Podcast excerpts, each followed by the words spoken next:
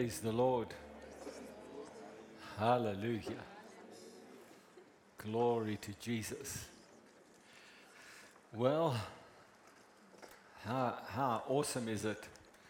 The sound and the songs that are written in this house, that are uh, given as, a, as an offering to the Lord from this house. Hey? Praise Jesus. Thank you, Lord, for your sound. Thank you, Lord, for the words that you've given our psalmists and our musicians for us to be able to sing and to worship and to praise and to make these kind of declarations through the power of sound and song. Hallelujah. Praise the Lord. Glory to God. It's an amazing thing that, uh, that we have this opportunity to create these kind of sounds and have this kind of praise in a in this geographic location in this church. Hallelujah. Praise the lord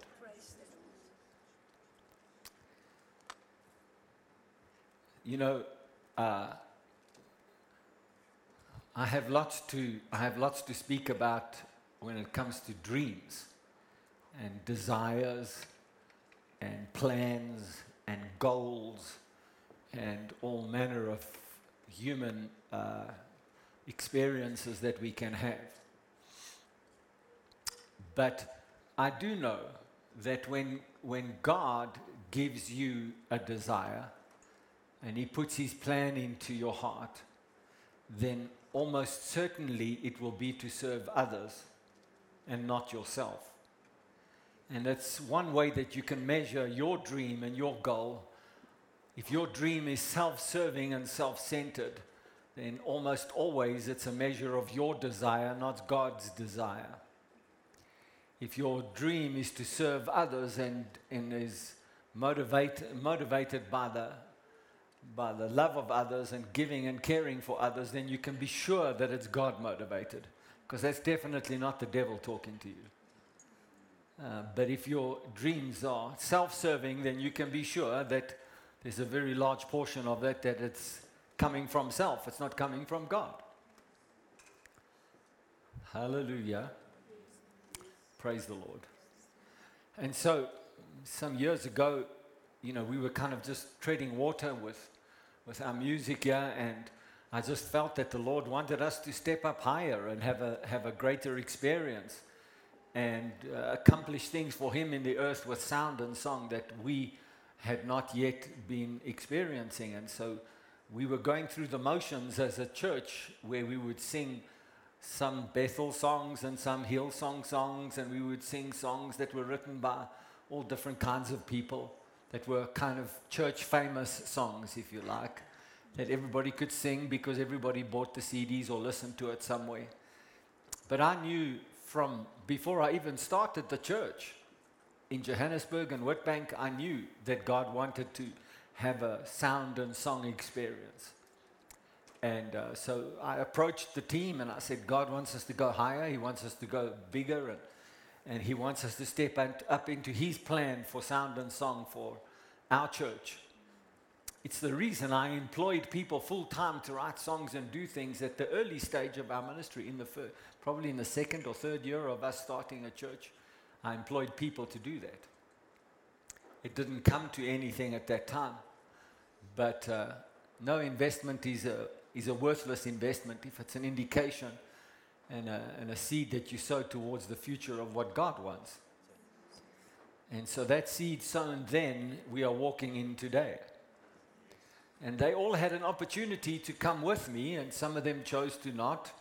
Some of them chose to leave the church and leave our lives completely. Some of them chose to be here and say, Listen, I've got other priorities. I'm still part of the church, but for me to step up to that level that you are, that God is wanting, I have to follow other priorities. Some of them are family people, they've got different things that they want to do. So that was that, that was exactly the kind of thing that we can have as an open, op, honest conversation when you're family. Uh, and when you're not family, well, then that's in your heart, not my heart. I've still got to obey God. Yes? And so I guess it was about four years ago now, five years ago, I can't remember exactly. But uh, look what God has done in a short space of time. How many songs have been written, how many sounds have been created, how much we have been able to do, sow a first fruit of our music into Brother Jerry's ministry. And uh, uh, I'm, as I'm spending time with the Lord right now, um, doing things, um, exploring things that God wants for, for us as a ministry. Uh, there's more and more things that He's putting in my heart and giving me uh, understanding of, of how we need to execute the dream that He gives us to serve others. Hallelujah. Some of them have to be prayed out before they can be spoken out.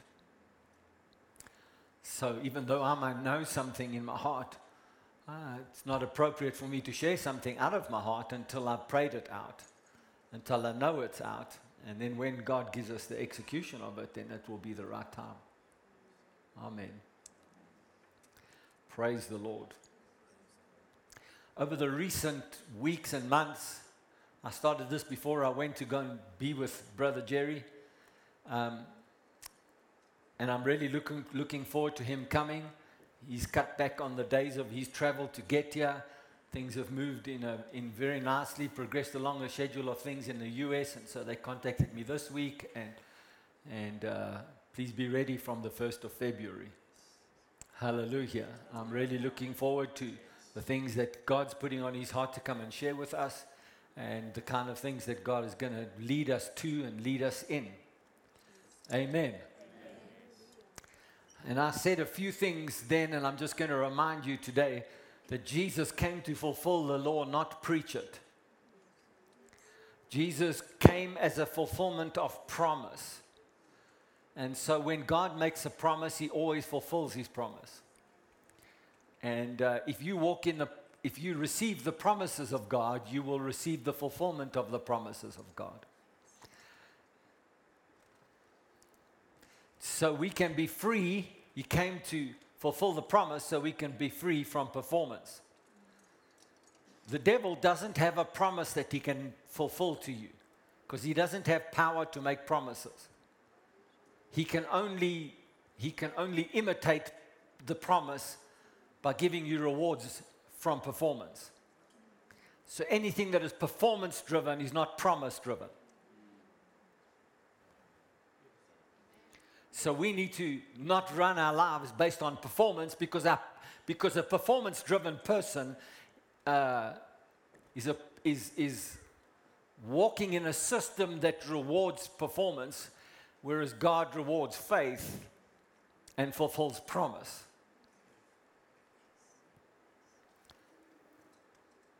This is, this is anointed Holy Ghost words and in Him know the truth. We know the truth if we live in Him and we receive His power. You can't receive power if you don't receive truth. You might receive the reward of men that might demonstrate human power, but God's power can only come through receiving truth. So we now we live in promise, not performance. We live in power, not personality. Anything that is personality driven has, has a limit to it. So we exchange our lives for purpose, not popular culture. Every time we try and make a choice for popular culture, we are almost certainly not going to allow ourselves to walk in purpose because purpose is not dependent on popular culture. Purpose is dependent on truth and power. And purpose is not also dependent on performance. So, in subsequent messages, The Lord said to me, If you live in perception instead of truth, you will open yourself to deception. Because perception will lead to deception. Perception is something you think is truth, but it's not really truth. So the more you think it's truth, the less you, you can walk in truth. So you leave yourself open for deception. The only way out of deception is correction. And that correction is the truth. So, rejection of correction will enforce your perception that the highest form of self believing is the truth. It's not really the truth, but you will, you will start to believe that your self believing is truth. Because self believing can accomplish a lot. Just ask the whole world system out there. Self belief is what everybody that lives in performance trades on. You can't perform unless you have self belief. Well, your performance will be limited to whatever your self belief is. So, this applies to all issues and all relationships in life. If your relationship is a performance based relationship, then, uh, then all of your the measurements of your relationship will be about perception and it will be about a self interest motivation. So, all relationships depend on that. Okay, church. Uh, Pastor Sharon shared this on Thursday in a prayer meeting, and uh, I feel, I did feel it appropriate on Friday morning, morning to share it with some of the my exchange people, and uh, feel it's the leading of the Lord to share it with you today. That uh, uh, the first call of God that I had on my life, the first time that I encountered my actual calling, was close to my 15th birthday when Jesus showed up in my bedroom and called me into the ministry. I always knew that I had been called to the ministry. I just didn't know exactly what the calling was. And so at that encounter with Jesus, he called me. And he called me. How many of you know when you're 14, 15 years old, you don't on purpose go and read the major prophets in the Bible? You don't go and read Ezekiel and Isaiah and Jeremiah and all of these guys. Mostly when you're a teenager, you're reading in the New Testament and you're reading stories about Old Testament heroes Samson and Goliath and David and all of these things, right? You, you read about those kinds of things when you're a young person. You seldom find yourself studying the major prophets. So if you're a teenager and you're doing that, good for you. I didn't. I, I certainly received teaching from wherever source it came from. And whenever I heard teaching about the major prophets of the Old Testament and the law and everything else, my ears were open to it and I received it. I wasn't, I enjoyed it, but I didn't particularly go and read it as my, as my, before I go to sleep at night. You guys are all quiet on me. So for me to go to a major prophet and receive a word from the Lord, it's not because I knew the scripture, it's not because I was looking for the scripture, it's because the Holy Spirit led me to the scripture on that particular evening. And so, Jeremiah chapter 1, verse 4, the word says, Then the word of the Lord came to me, saying, Before I formed you in the womb, I knew you. Before you were born, I sanctified you. The first words that my father ever said over my life when I was born was he said to my mother, he said, Here's our preacher. Here's our preacher. Those were the first words my dad spoke over my life. Before you were born, I sanctified you. I ordained you a prophet to the nations. Then said I, Our Lord God, behold, I cannot speak, for I am a youth. But the Lord said to me, Do not say, I am a youth, for you shall go to all whom I send you. And whatever I command you, you shall speak. Do not be afraid of their faces, For I am with you to deliver you, says the Lord. Then the Lord put forth his hand and touched my mouth, and the Lord said to me, Behold, I have put my words in your mouth. See, I have set this day, I have this day set you over the nations and over kingdoms, to root out and pull down, to destroy and to throw down, to build and to plant. So when people come into my life, it's an amazing thing that happens. There is always a confrontation. Always. Because the very thing that rests on me as a mantle, on my ministry, on this, on this ministry, on, our, on the call of God on our lives, is to confront those things that need to be rooted up, those things that need to be pulled down, those things that need to be destroyed and thrown away, and then those things that need to be built up and plant, those things that remain, then God says, build and plant. So, uh, for many years in our life, I, you know, I, I, I saw this very much at hand. Uh,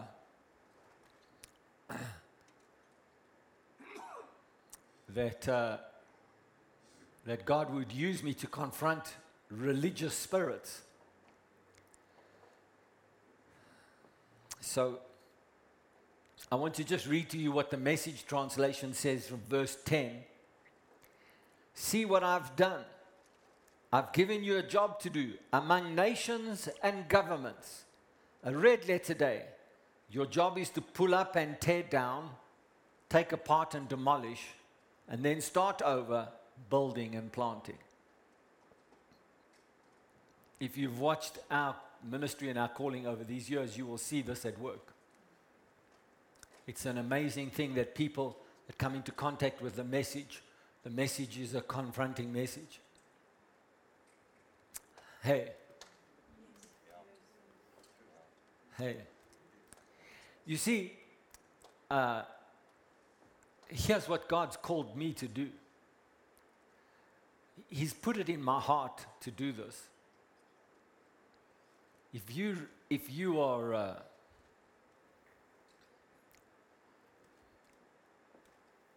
if you're in a, in, in, in, a, in, a, in a water, a big a river, a dam, a place where you are drowning, God has put it in my heart to dive in and come and save you.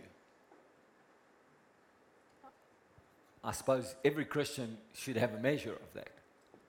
Some people will shout at you from the sideline and say, This is how you get out. You know, I'm prepared to jump in and come and get you. Yes. God's put it in my heart to jump in and come get you. I'll, I'll grab you and I'll swim you to the shore and I'll use my strength to save you. But I don't expect you to go jump back in again. So I can come save you a second and a third and a fourth and a fifth time.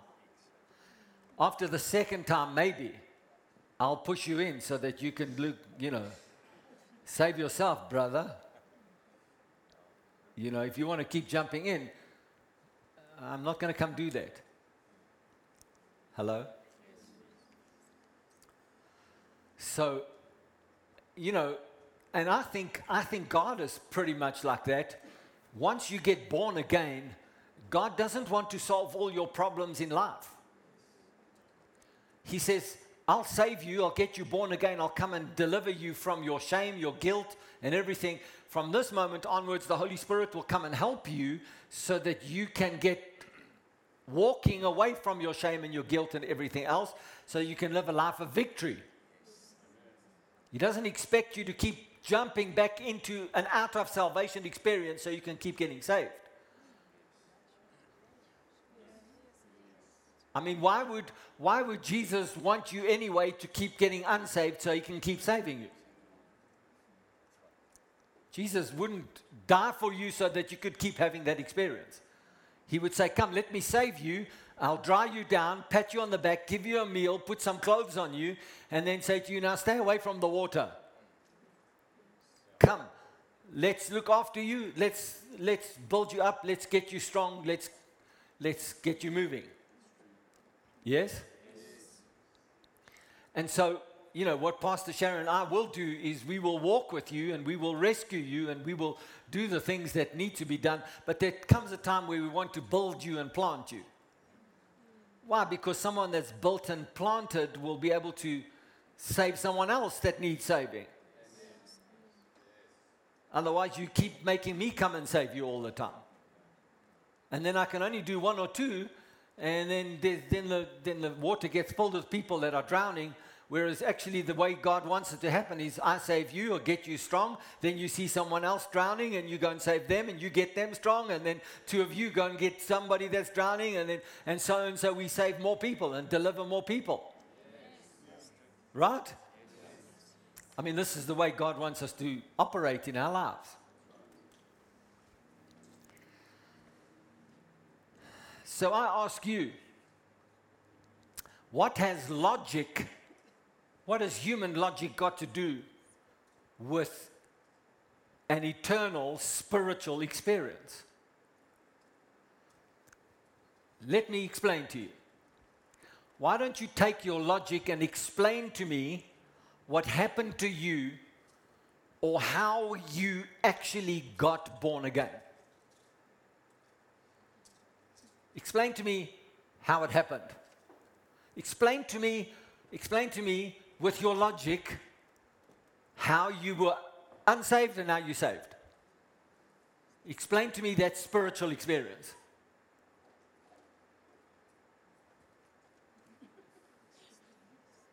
You cannot. No.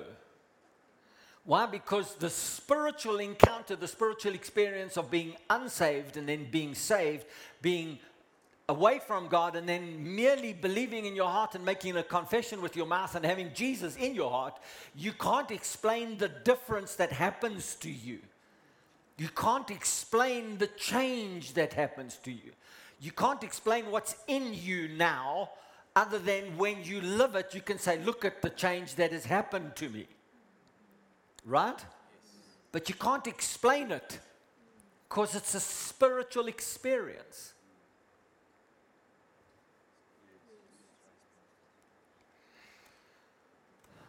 So, what has logic got to do with an eternal spiritual God?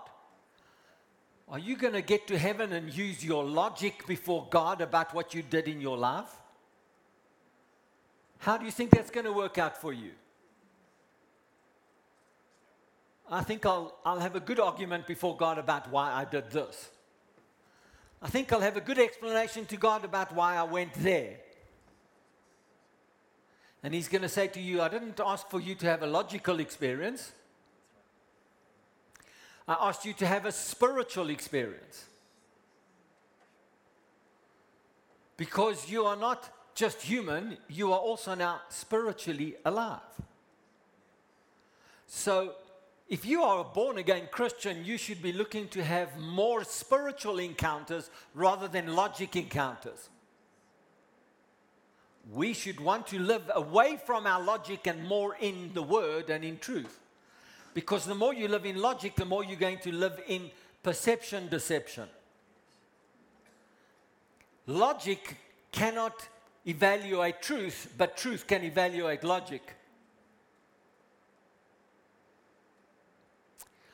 Oh my. Are you having a logical experience right now?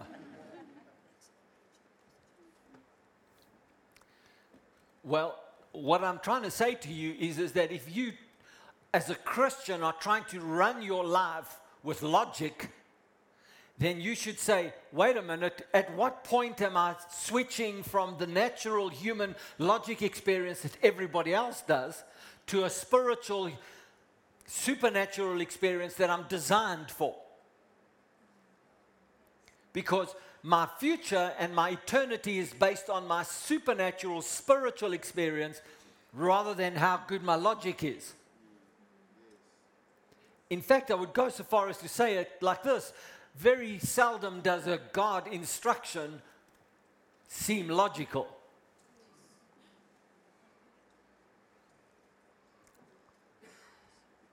Most often, an encounter with God certainly your salvation is not logical, is it? I mean, oftentimes people will try and figure out what salvation is. And, uh, and uh, you know, they will tell you all kinds of things, but you can't actually apply logic to salvation. But once you have salvation, you can understand how logic will either work for you or not work for you. So, what role does logic have in, the, in your life? What role does logic have in your life? Well, you are human, and as much as you have human responsibilities, logic has value. But if your responsibility is only about logic, you're still not allowing the supernatural to come upon your responsibility. So, what would the supernatural on your, on your human experience do to logic? Oftentimes, it'll be completely divorced from logic. For example, if you go and talk to someone who's logical, that's not saved, and that doesn't go to church, and they say, and you say to them, God requires that you give a 10% of all of your income to Him. He's going to say to you, Say what? 10%. Are you crazy? Whoever wants to give 10% of their income away. Notice I didn't say your salary, I said your income. A lot of people want to say, Well, here's my salary, I'll tithe on my salary. Well, your salary is not necessarily your income. Your income is everything that you live your life by, the, sole, the total sum of money that you live your life with. That's your income. So people want to say, I'll just take a salary out of my business and I'll pay a tithe on my salary. Mm. So you don't put your car into the business and you don't pay your kids' tuition through the business and you don't do all of those things. Yeah, I do do that. Well, then that's your income.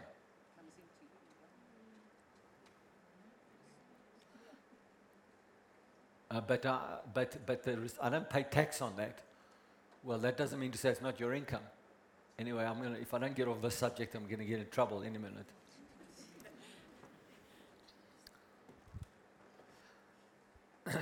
So, so, to someone in the world, tithing is not logical.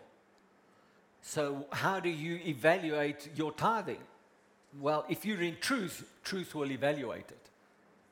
Your logic can't evaluate the truth of tithing because logic can't understand tithing.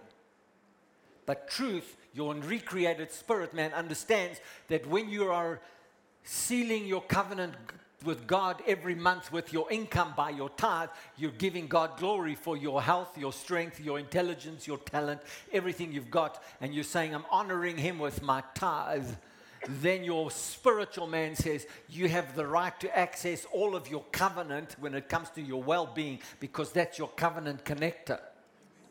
You're, so that's a spiritual knowing, that's not a logical process. That's why I can, with confidence, tell anybody if you don't believe in tithing, keep your tithes. I know there's this teaching out there, and even some people that we are very familiar with and close to, preachers that we would listen to on many things, they say, if you can't tithe 10%, give what you can. I say tithing is not a measure of what you can give, tithing is a measure of your faith. So you don't tithe because of what you can give, you tithe because of faith in your covenant. So if you don't have faith in your covenant, then you should rather work on your faith. So if you are not prepared to tithe on all of your income, then it's because you are already in fear of losing too much income. Then rather don't tithe at all. Because you're deceiving your heart then you're making everything a marginal evaluation logically about what you should tithe or not tithe. So you're making all your spiritual experience a function of your logic. And your logic is almost always about what you fear, scarcity, lack syndrome. Or it could be a pride thing that just says, I work so hard to get to where I am and what I'm earning. Why should I give 10% of my income away? In which case, your logic is telling you that you can do more with your money than God can do with it in your hands. You see, logic can have no place when truth examines logic. But the minute you say, I'm going to examine truth with my logic, and you're always limited to your logic, and logic can only be a, as much as you can intellectually understand. And so, anybody here intelligent enough to explain the new birth experience to me? That means your logic is already limited to by the experience of faith. Because you got saved by faith, not by logic.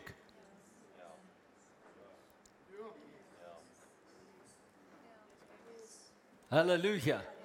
So I don't know about you, but I don't want to keep living by my logic. I will use it while I'm growing up spiritually so that my, my whole life is based on my spiritual walk, not my logical walk.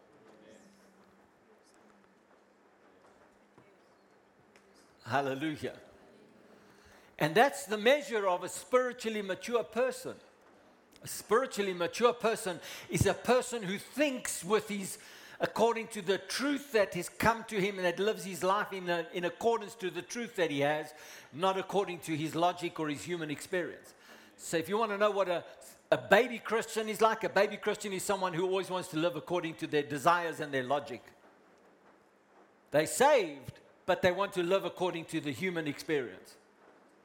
You want to know a spiritually mature person? They recognize that they are human, but they want to live by a spiritual experience. They want to live by truth. And all the decisions they make and all the way they live their life is based on a spiritual experience. Do you see what I'm doing in my message today? Do you see what my calling is doing? It's pulling down, it's rooting up, it's throwing away and discarding things that shouldn't be, and it's building and planting things that should be. This happens just about every Sunday, and every time we come together. Why did I tell you about music? Because our music has gone to many nations already because of the way that we sowed our first fruits. The truth tore down the norm. It rooted up the norm of the way people do, did you do music, and we sowed it as a seed into Brother Jerry's ministry, and it went to all his partners. Hallelujah. We just ensured the fact that we are going to continue to do good music, spiritual music, godly music. Hallelujah. All of the above. So, Romans chapter 12, verse 1 in the message translation. So, here's what I want you to do God helping you. God never leaves you alone. That's the thing with God. He's supernatural, He's spiritual, and He never leaves you. God helping you. Take your everyday, ordinary life. You're sleeping, you're eating, you're going to work, and you're walking around life. Can you see responsibilities? And place it before God as an offering. Your logic, your, your, your responsibilities, your dreams, all the things that you want to accomplish in love. Give it as an offering to God. Embracing what God does for you is the best thing you can do for Him. Don't become so well adjusted to your culture that you fit into it without even thinking. Instead, fix your attention on God. You'll be changed from the inside out, readily recognizing what He wants from you. See, here's the whole, here's the whole process going from logic to spiritual. So, if you see everybody else in, the life, in life living and you say, I've got to live the way everybody else lives, because that's the way to live. You're just going about the same things that everybody else is going about. All day, every day. You're just like a mouse, a mouse on a treadmill, on a little wheel. Look, everybody else is running the wheel, so that must be the right thing to do. Let's run the wheel. Come on. And the faster the mouse can run, the more, the more you can get things done. You, the, you, you get ahead because you're faster than the other mouse. You can work harder than the other mouse.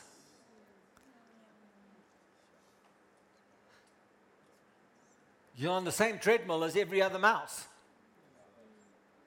It's time for Christians to get off the treadmill and begin to say, hold on a minute, I don't want to just keep doing what everybody else is doing. I want to do what God does because my whole life experience is going to change when I don't live according to what logic says I should do, but what my spiritual life says I can do. So readily recognize what he wants from you and quickly respond to it. Unlike the culture around you, always dragging you down to its level of immaturity. God brings the best out of you and develops well formed maturity in you. So God saved you out of the water and He made you good, and He doesn't expect you to jump back in the water and say, I've got to go and identify all with all those people drowning and splash around and make a big noise, and because that's the way to live life half drowning all the time. Doesn't it feel like that to you sometimes that you're trying to save money, you're trying to make a way of life, you're trying to do stuff, and it's just like always, I'm just treading water, I'm just, just, just. God doesn't want us to live like that. He doesn't want us to be adapted to the culture around us. He wants to bring out the best for us. So if we give our lives to Him, He'll do it. He'll show you how. He will show you how. He didn't save you, just leave you the way you are, like everybody else in the world. I tell you, this is so real to me. It has become more and more real to me. So real to me that actually God has saved us from being like everybody else. I used to think this way. I used to think that the best kind of Christian is the excelling kind of Christian. Is, this, is the kind of Christian that does better than anybody else in the world because you got Christ who can help you do the things of the world better than anybody else can do. Well, I happen to believe now that if you're obeying God, it might be different to what the world is doing, but it'll have a better outcome than what the world's doing.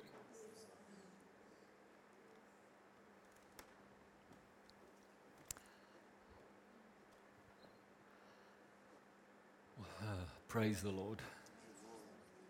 In Romans 13, verse 11 to 14, in the message translation, it says this But make sure that you don't get so absorbed and exhausted in taking care of all of your day by day obligations that you lose track of the time and doze off oblivious to God. I'll get so busy doing my stuff, I'm not even obliv- I'm not even thinking about God today because I'm so busy. By the way, just so that you know, this is the reason that so many preachers and so many ministries fail. Because ministry just becomes another job, it becomes another task. If you lose your passion for God and you lose your passion for helping people, then all you're doing is you're just doing it because it's like a job to you. And then you can get on the, you can get on the same wheel Every other ministry is doing this. Every other ministry is doing this. Every other pastor is doing this. Every other preacher is doing this. So I must keep doing this. Come on. If the devil could deceive some, some group of people, don't you think it's, it's preachers and ministers that he would want to deceive? Because if he can get every preacher to do what every other preacher is doing, and then he could just deceive a couple of big preachers and their names and their stuff, then he can get everybody to do what the big guys do and then doesn't make it right. So if you lose that, that place of searching out what God wants for you, your life as a pastor, as a preacher, as a, as a minister can be the same. Doesn't exempt us from, from having this kind of thing happening to us. So, don't, you know, uh, you lose track of the time and doze off oblivious to God. The night is about over, dawn is about to break. Be up and awake to what God is doing. God is putting the finishing touches on the salvation work He began when we first believed. We can't afford to waste a minute. Must not squander these precious daylight hours in frivolity and indulgence, in sleeping around and excess, in bickering and grabbing everything in sight. Get out of bed, get dressed, don't loiter and linger, waiting until the very last minute. Dress yourselves in Christ and be up and about. In other words, be doing what God wants you to do, not just carrying on like everybody else is doing all day long. Put on Christ, put on the new man. See things the new, the, the way that the new Christ in you will see things. Do you think it's possible that God sees money differently to the way that uh, First National Bank sees money, Standard Bank, Investec Bank? Do you think it's possible that God sees money in a different way than Rand Merchant Bank? Perhaps the Reserve Bank? Huh? You think God sees money differently? Definitely. So, I think it's good for us to find out what He says about money, not what they say about money.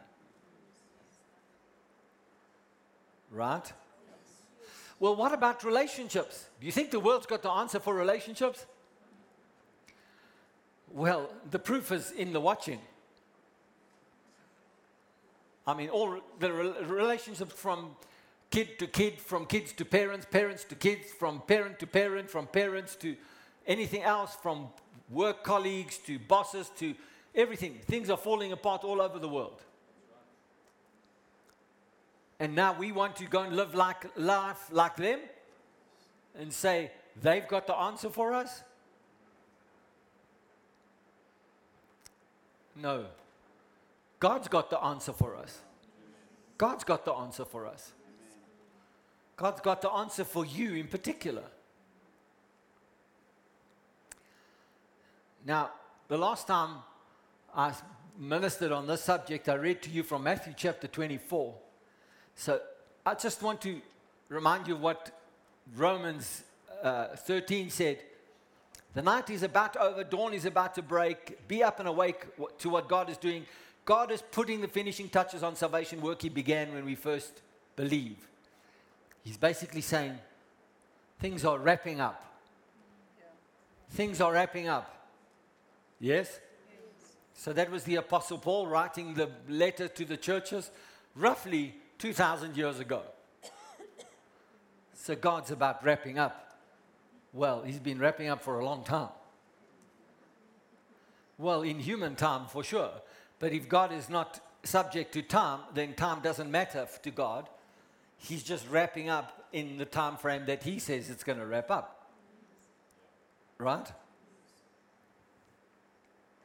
So, Matthew chapter 4, uh, ch- chapter 24, verse 1 says Then Jesus went out and departed from the temple, and his disciples came up to show him the buildings of the temple. And Jesus said to them, Do you not see all these things. Surely I say to you, not one stone shall be left here upon another, and that shall not be thrown down.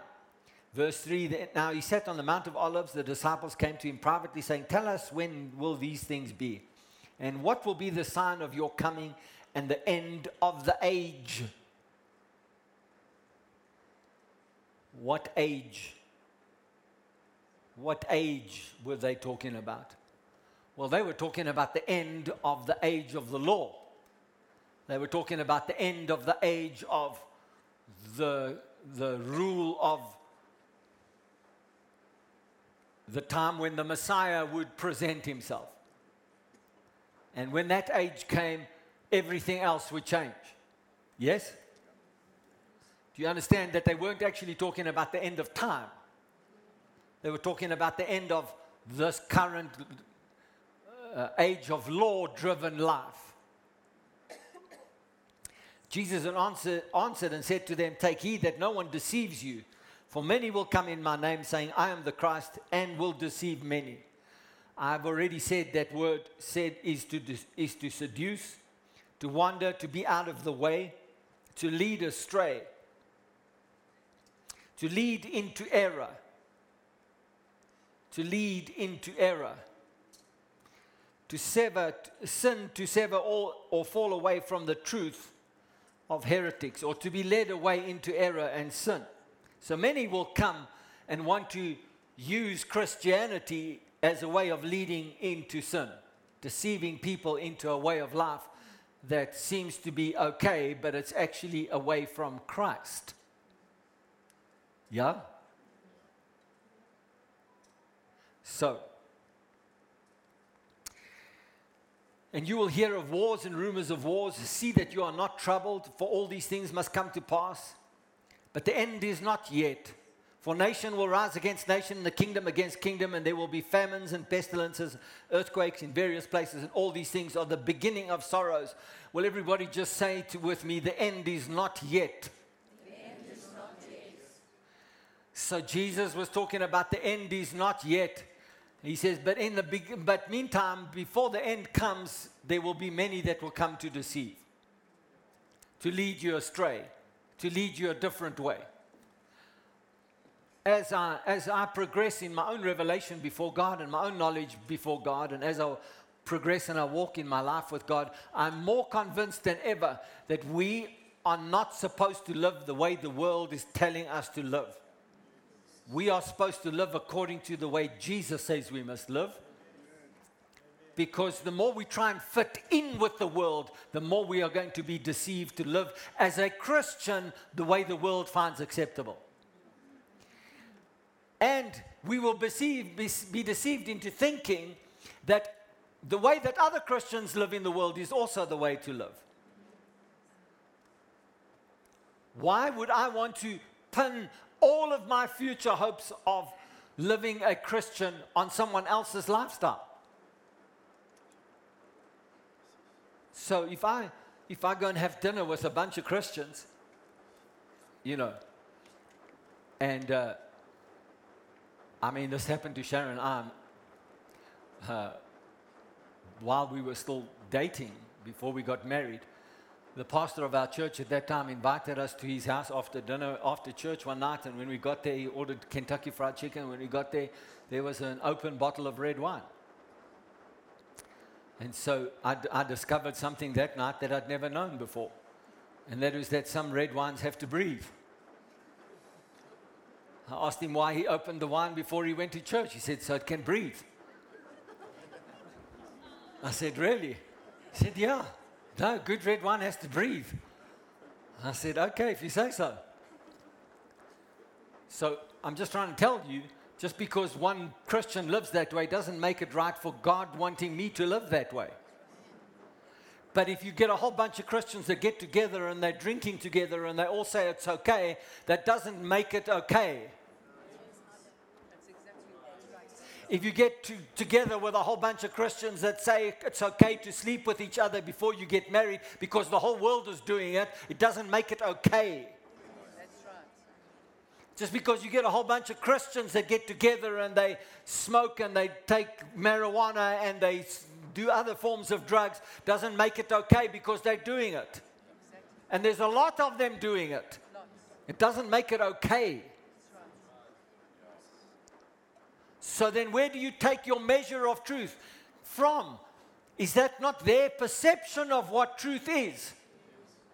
So, because they have a perception of what truth is, then they are living in the deception, not truth. Then the only way to do it is to come with correction, not come and fit into their deception. So, where does this line get drawn? Well, no, we're not into the partying and we're not into, into all of that bad stuff, but we, we will build careers the same way that the world builds careers. Hmm. So where's the line then? Oh, everybody builds a career. Everybody's got to do the best they can at school, and then they've got to go to university, or they've got to go and start a business. And so that's the way the system works. Really? Where's the line? Because everybody's doing it, you must do it. Where's the line?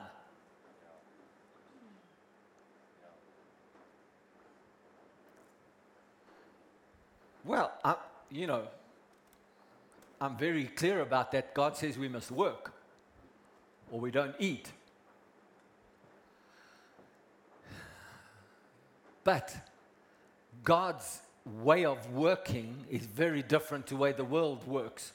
Because the world wants to reward performance, God wants you to work His promises. Because promises require faith, and faith is rewarded.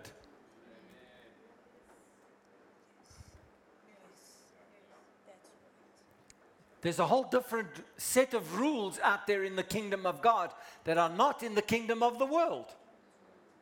They don't know about the kingdom rules. They're blind to it. It's darkness to them. They can't understand it. In the same in the same ways they don't understand tithing, they can't understand God's rules and laws of working his kingdom. So we must take our advice from those people for our future. I'm really preaching good this morning. So then he goes on to say, This is the beginning of sorrows. Verse 9 says, Then they will deliver you up to tribulations and kill you and you will be hated by all nations for my name's sake. And then many will be offended and will betray one another and will hate one another. You mean this is going to happen in the church? Many will be offended and will betray one another. In the church. and will hate one another in the church. He doesn't have to tell this to the world, the world already knows how to do this. This is going to happen in the church. Then many false prophets will rise up and deceive many. What's a prophet? Someone that will speak something that's very motivated and inspired, and it sounds like God speaking and they will rise up and speak with great authority, and they will deceive many that the authority that they walk in is the truth.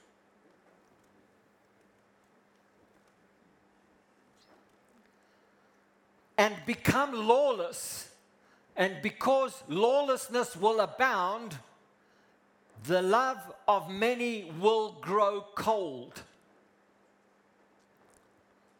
Come on. What is the biggest scourge, the biggest virus that we face in the church today amongst all Christians? What's the biggest virus? It's lawlessness. So, what is an unlawful person or a person that doesn't understand lawfulness? It's a person who doesn't live by truth. They live by their own version of truth, which is their perception which means you're open to deception. So, if we're going to talk about prophetic scriptures that talk about the end times, we must just understand what God is saying here, what Jesus is saying here. He says, Hold on a minute. Before anything happens, before I come, in whichever version of you say what I comes looks like, these things will happen. So I want to just put this into context for you today. There are some things about the timetable of God that I can do nothing about. I can't tell you when Jesus is coming again and how he's going to come again. I can't tell you when and how this earth system and this world as it currently stands is going to come to its end. It will at some point. God said it will. He said there will come a time where there's a new heaven and a new earth.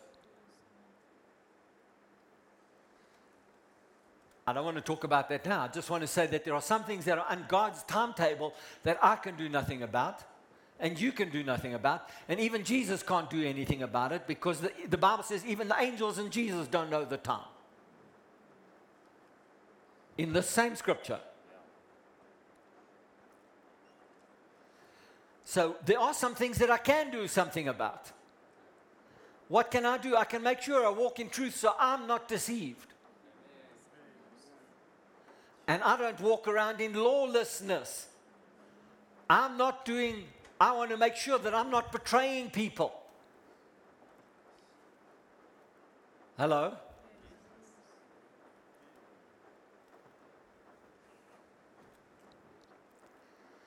But he, so the end result of it is that my love of God will grow cold. Come on. So I will love other things more than I love God. This is something I can do something about. I can do something about this. I can make sure that I'm loving God and stay red hot in my love for God.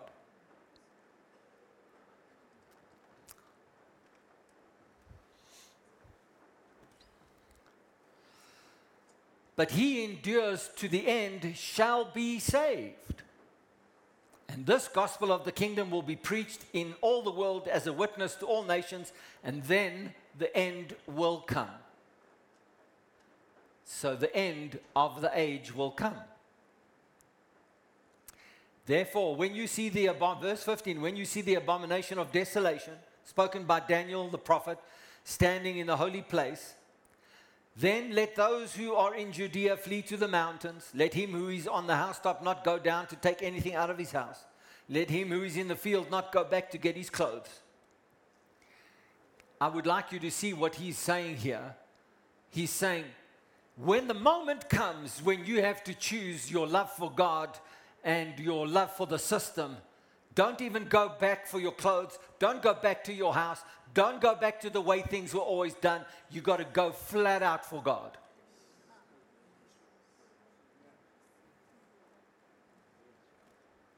Can you tell me what happened to Lot's wife?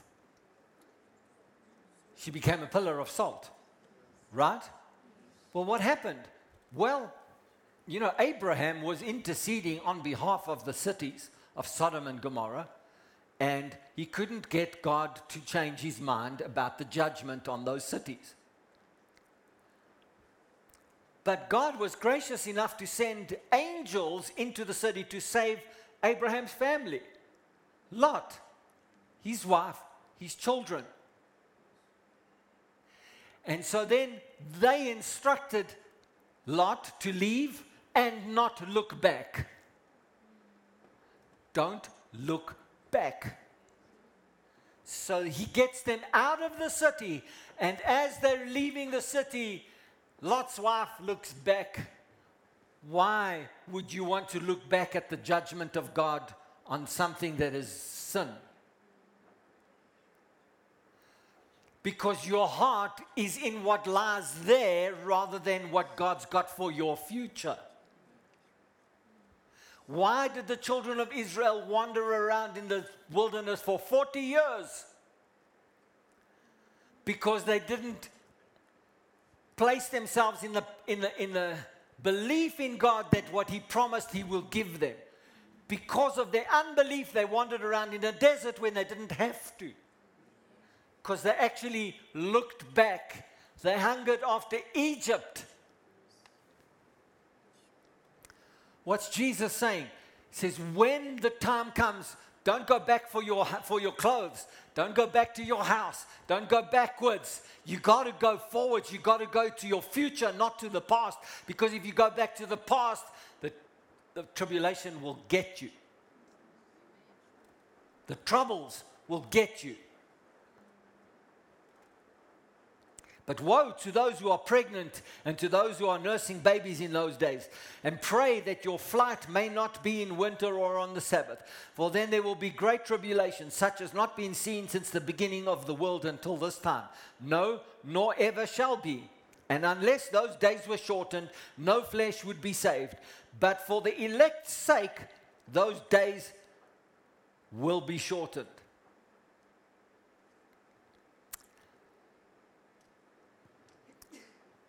Hallelujah. You mean to say God is so invested in us that there is a timetable that He says, I have to shift this timetable because those that are elect would not be able to make it because the deception would be so great. What's the deception? I've got to go back. I've got to go back. I've got to become like everybody else. You do that, you're not going to make it. Amen.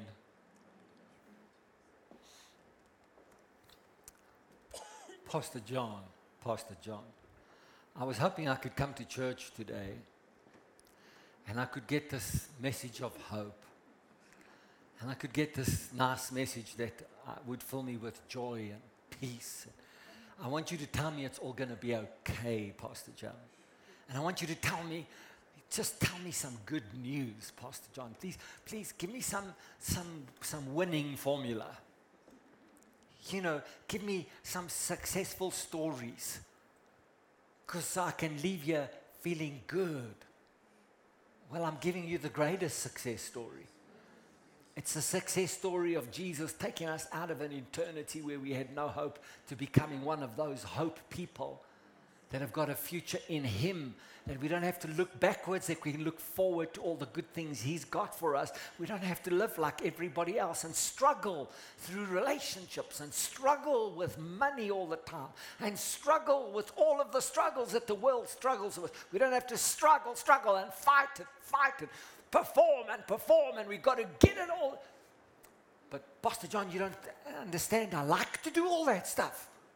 And so your like has got what to do with it? Just because you've been trained in a way of thinking doesn't make it right. But to untrain myself after all of these years, you don't understand how difficult it is to untrain myself. I do. I do, I know. How do you think I got to this way of thinking? This way of believing, this way of faith walking? Because I had to walk with God and say, You want me to do what? Okay, Lord, I'll do that. I'll do that. You want me to sell this beautiful mansion of a home that was been my family home for 19 years? You want me to, or 17 years or 19 years, I forget the amount of time now. You want me to sell it and go and move to Witbank? And she, Pastor Sharon and I live in a small little townhouse. We lived in a house that was 635 square meters of house on nearly an acre of ground in Randburg with beautiful trees. And we lived near a koppie uh, that was, a, it still is today, it's a nature reserve. We had beautiful birds aside from the hadedas that would. I want to kill those birds. You know, I mean, we lived in a magnificent, beautiful home. The Lord said, I want you to move your address and go and live in Witbank. Nah, Lord. They don't even have a Woolworths in Witbank. They didn't at that time. They don't have a Woolworths there. Pastor Sharon prayed and she said, Lord, I'll work, move to Witbank if you start a Woolworths. Before we moved, but from the time that we sold the house to the time we moved to Witbank, God opened up a Woolworths for us, yeah. He did. Now we're praying and asking God to move a Jackson's here or something like that, you know.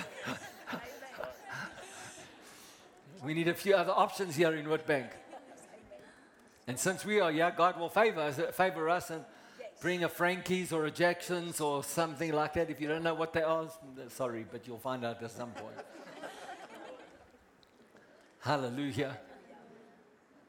You see, when I'm on God's schedule and I'm on God's agenda, then my past doesn't matter. All I had to do when God said move, I had to say, You've got to talk to her because she's my partner in life. And she's built, we built this house together, we built this home together.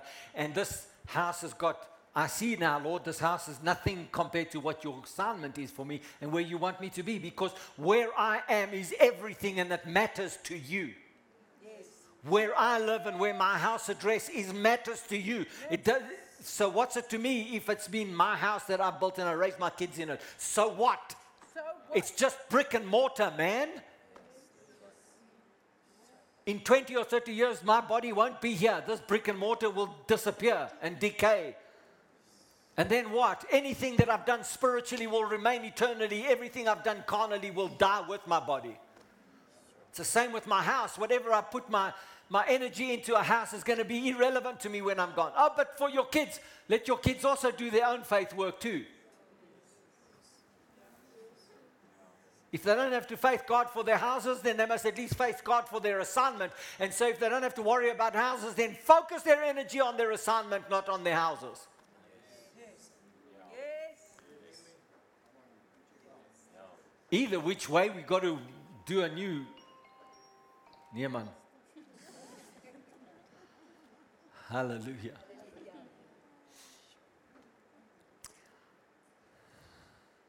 So, verse 23 Then, if anyone says to you, Look, here is the Christ, or there, do not believe it, for false Christs and false prophets will rise and show great signs and wonders to deceive, if possible, even the elect. See, I have told you beforehand. Therefore, if they say to you, Look, he is in the desert, do not go out. Or look, he is in the inner rooms, do not believe it. For as the lightning comes from the east and flashes to the west, so also will the coming of the Son of Man be. For wherever the carcass is, there the eagles will be gathered together. Do you get what he's saying? Oh, yeah. Just because all the other people that say they covenant people are doing something doesn't mean to say that's where God is. Okay, I have to, I have to wrap it up here because my time's out. But so, how do I know what the truth is then, Pastor John? How do I know whether I'm following God and not doing God? Well, I've got to follow the word. I can't follow what other people are doing. I've got to follow what God's word says. Yes? Yes. That's right. So it, it boils down to a very simple truth that I've declared to you many times. But it's the most valuable truth that I can continue to share with you. How do you live a successful marriage? One day at a time. You can't start off a marriage and say, I will have a successful marriage. And then because I've loved her today, that's enough for us to love, have a love walk for. I told you when I got married to you, I love you, that's enough. No. Every day. Every day. How do you destroy a good marriage? Or how do you destroy a marriage? Same principle, one day at a time. How do you walk in your walk with God successfully so that you do not get deceived? You got to walk with God every day, one day at a time, and you've got to live in the truth of God today. In fact, the Bible says in Matthew chapter 6 don't even worry about tomorrow because tomorrow's got enough trouble of its own. You know what we want to do? We want to plan all our tomorrows. We actually want to live in all of our tomorrows so that we can dictate what our tomorrows look like. I want to tell you there is great danger in that deception. Because the minute you can you can plan all your tomorrows, you stop living in your faith today. Because why do you have to live in faith today when all your tomorrows are planned? Thank you. I feel like that myself. I'm preaching good. I'm preaching myself happy because I want to live in the moment with Jesus now. I want to live in my faith now. Faith is the su- now faith is the substance of things hoped for. Now I've got to live in faith. I can't live in faith tomorrow. If I can plan out my tomorrow, then I don't need faith now. So the minute I don't need faith, I'm going to just live in the logic of my planning for tomorrows. Come on, what is the whole system of the world wanting us to live in? Tell me. Security. They want you to be planning. They want you to be living. For, I don't know, when I was 20, I came out of the army, started a job, and some insurance guys were already trying to tell me pensions pension funds and life insurance policies and you know start as early as you can because the earlier you start the, the more you're going to have when you get older. Retirement annuities all of that stuff. What were they trying to tell me? You got to plan. You got to work the system boy. And the sooner you work the system the better your life will be. So what you're trying to tell me is i've got to live as everything today for tomorrow. And tomorrow's tomorrow, and tomorrow, and tomorrow's tomorrow, and tomorrow. And I've got to keep living for tomorrow, but, but I've got to do everything today so that I can live tomorrow. And then when I get tomorrow, it's not enough. I've still got to live for the next tomorrow. And when I'm 50 years old, it's still not enough. I've got to live for another tomorrow. And when you get to 60 years old, you find out that I didn't put enough pension money away and I didn't put enough retirement away. And I didn't because inflation was taken over and the cost of things, and there was this war, and petrol price went up. And so I still don't have enough, so they still got to plan for tomorrow tomorrows.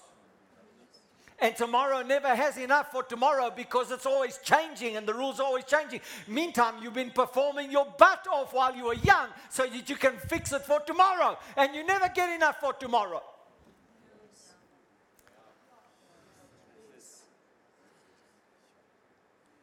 So the world says, you got to perform today, you got to perform today. I say, no, thank you. I want power today. I don't need performance today, I need power today. I only need one day to turn water into wine.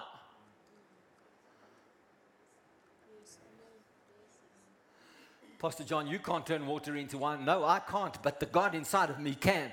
And if I need wine, then He's going to tell me how to get water into wine. If I need to go and catch a boatload of fish, He just says, Put your, your boat out, cast in the other side, obey my words, and I'll show you how wealthy you can get in one morning.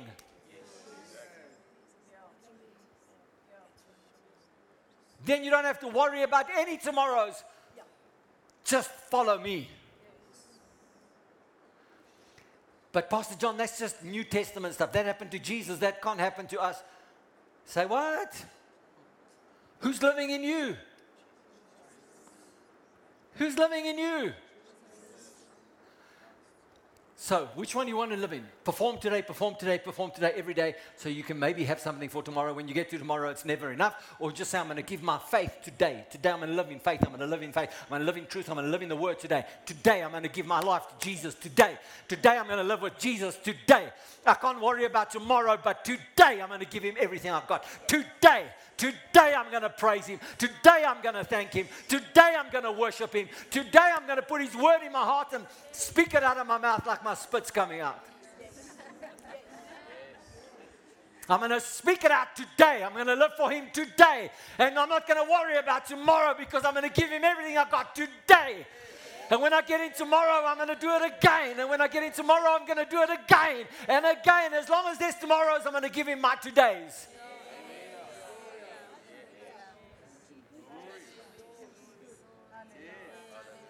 then I become one of those elect. So, what's the future of the elect?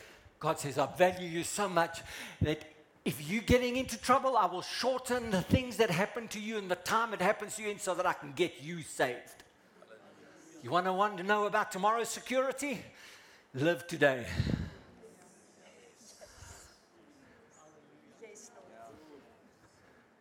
But Pastor John, I've had so many todays and seen no results. So, what are the options you got?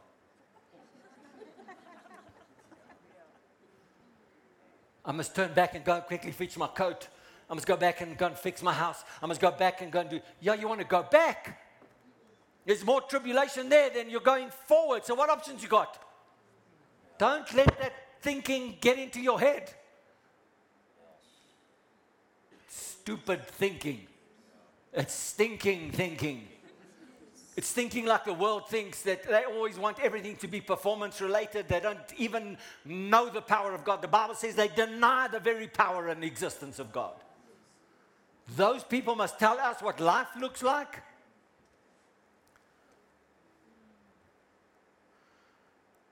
Hallelujah. So now, okay, I feel better. Pastor John, it was a hope message. Do you understand that if I live like this, I don't really care when the sun is coming? The Son of Man, the Son of God.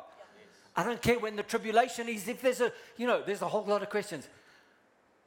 Post tribulation, pre tribulation, mid tribulation, no tribulation. A thousand years of tribulation, seven years of tribulation. Three and a half years, the church will go tribulation. So many questions about tribulation, millennia, all kinds of stuff like that. And I say to you, if I live today, everything I've got today, then I don't have to worry about tomorrow because God says, oh, the time is up and things are about to happen, but because you're an elect, I'm going to shorten the time for you. Before you have a chance to quit on your love for me, I'll take you out of here.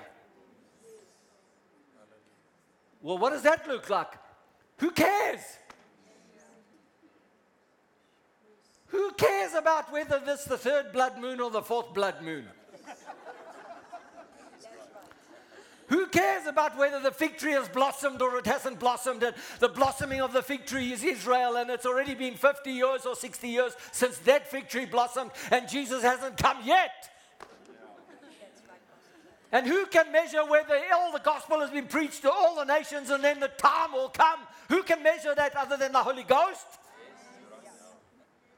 In the meantime, if I live for Jesus every day, who cares about all that stuff?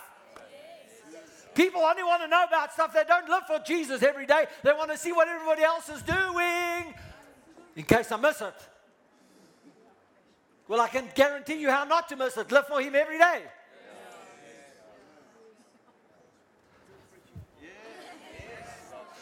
Hallelujah. Hallelujah. Glory to God. So are we waiting for a rapture or are we going to get raptured or is Jesus going to come back and we're going to rule and reign with him? All of the above, none of the above. Who cares? I'm living every day. When's it going to happen? Don't know. Jesus doesn't know. So how are we going to know?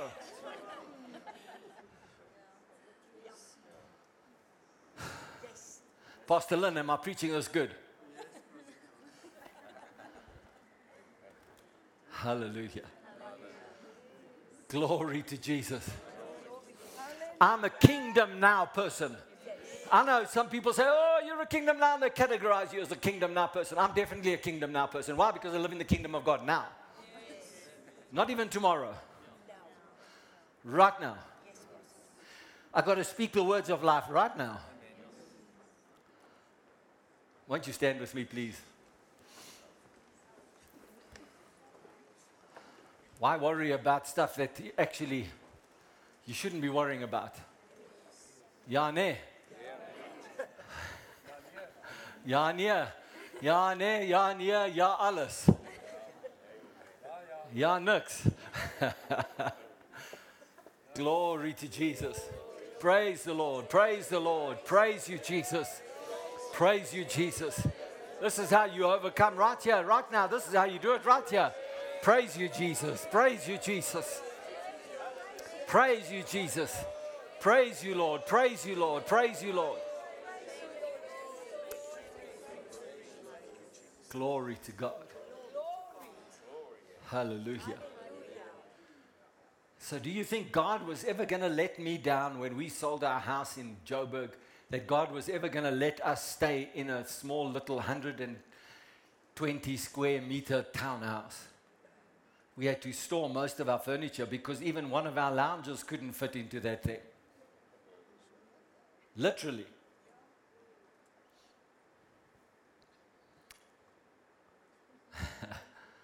so, do you think he was ever going to let me? No, because everything that I give up on this earth, in this same lifetime, he's going to give me a hundredfold return. So if God is always is wanting you to give something, it's not because He wants to take it from you, it's because He wants to give you something better. And that's the way that His system works. It's always better. It's never worse, it's always better. So how come, how do we want to approach this thing with logic? Take your logic, switch it off and say, I'm going to faith it. Put your hand on your heart. Say, I'm going to faith it. I'm going to live by the word of Jesus. And by his words, I live my life. I give my whole self to the word of God, to the truth, truth of Jesus Christ. Him crucified, him raised from the dead, and him living in me. I am his child. He will never let me down. Hallelujah. Glory to God. Glory to Jesus. Glory to Jesus.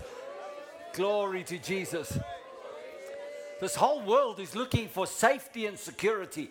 And there's no guarantee about it anytime, any place, anywhere. You can live in the most secure place anywhere that you think you can create for yourself. And you can go and drive out on your car to go and put in petrol, and somebody can be waiting there, there for you to try and steal you, rob you, kill you. And you can't control that. But if I'm living in Jesus, He's always going to talk to me. He's always going to lead me. He's always going to guide me. He's always going to prepare me if I live with Him not in that system. Amen. For those that are away on holiday and are watching with us on, on live TV, I want to just pray for them and I want to pray for you. This is the season of holiday. And so, you know, Christmas Day is a Sunday. Praise the Lord. Yes, Hallelujah. So you can't, you can't like it's Christmas. I'm not going anywhere. Sunday. It's Sunday. You're supposed to be in church on Sunday. Yes. To the, to, the, to the more important point, you know that New Year's Day is a Sunday. so those people that want to stay awake till midnight, we've, you can be glad we didn't move church service till 8 o'clock in the morning on New Year's Day. It's still 9.30. You know, you have no excuse. Church. What better way to have a new year happen than to go to church the first thing on the first day of the whole new year? Yes, Lord Jesus. Glory to Jesus. Praise the Lord. Praise the Lord. So I want to pray for you. I want to pray that while you are away, or maybe you've got some downtime, you're not going to work, or maybe things are going to be a little quieter for you this time of the season, I, I have spoken this to you and I pray it over you that you will use this time to be waiting. And you will use this time to be quiet before God so that you can hear what He says to you. Because the more you hear from Him, the more you'll be able to live your life in Him. And He will guide you and lead you into all things that you need to know so that you can live in tomorrow as though you're living today. Do you want to know what your tomorrow looks like? Do it today. What you do today is what your tomorrow will look like. Hallelujah. And so I pray that you will give your everyday today to Him. Give to Him today what belongs to Him today. Every day. Hallelujah. Praise the Lord. And I pray that the Holy Spirit will rest upon you, that His peace will be upon you, that no weapon formed against you will prosper. I pray that this word is secure now in your heart. And that no amount of thinking or conversations or other people's words or other people's logic will come and try and steal this word out of your heart. That a logical, marginal thinking process that's based on theology will not come and take this truth out of your heart, but that the truth will live on in your heart and guide you and lead you and protect you and show you all the good things that He's got for you in your future. And I pray that you are blessed going out and blessed coming in. No weapon formed against you will prosper.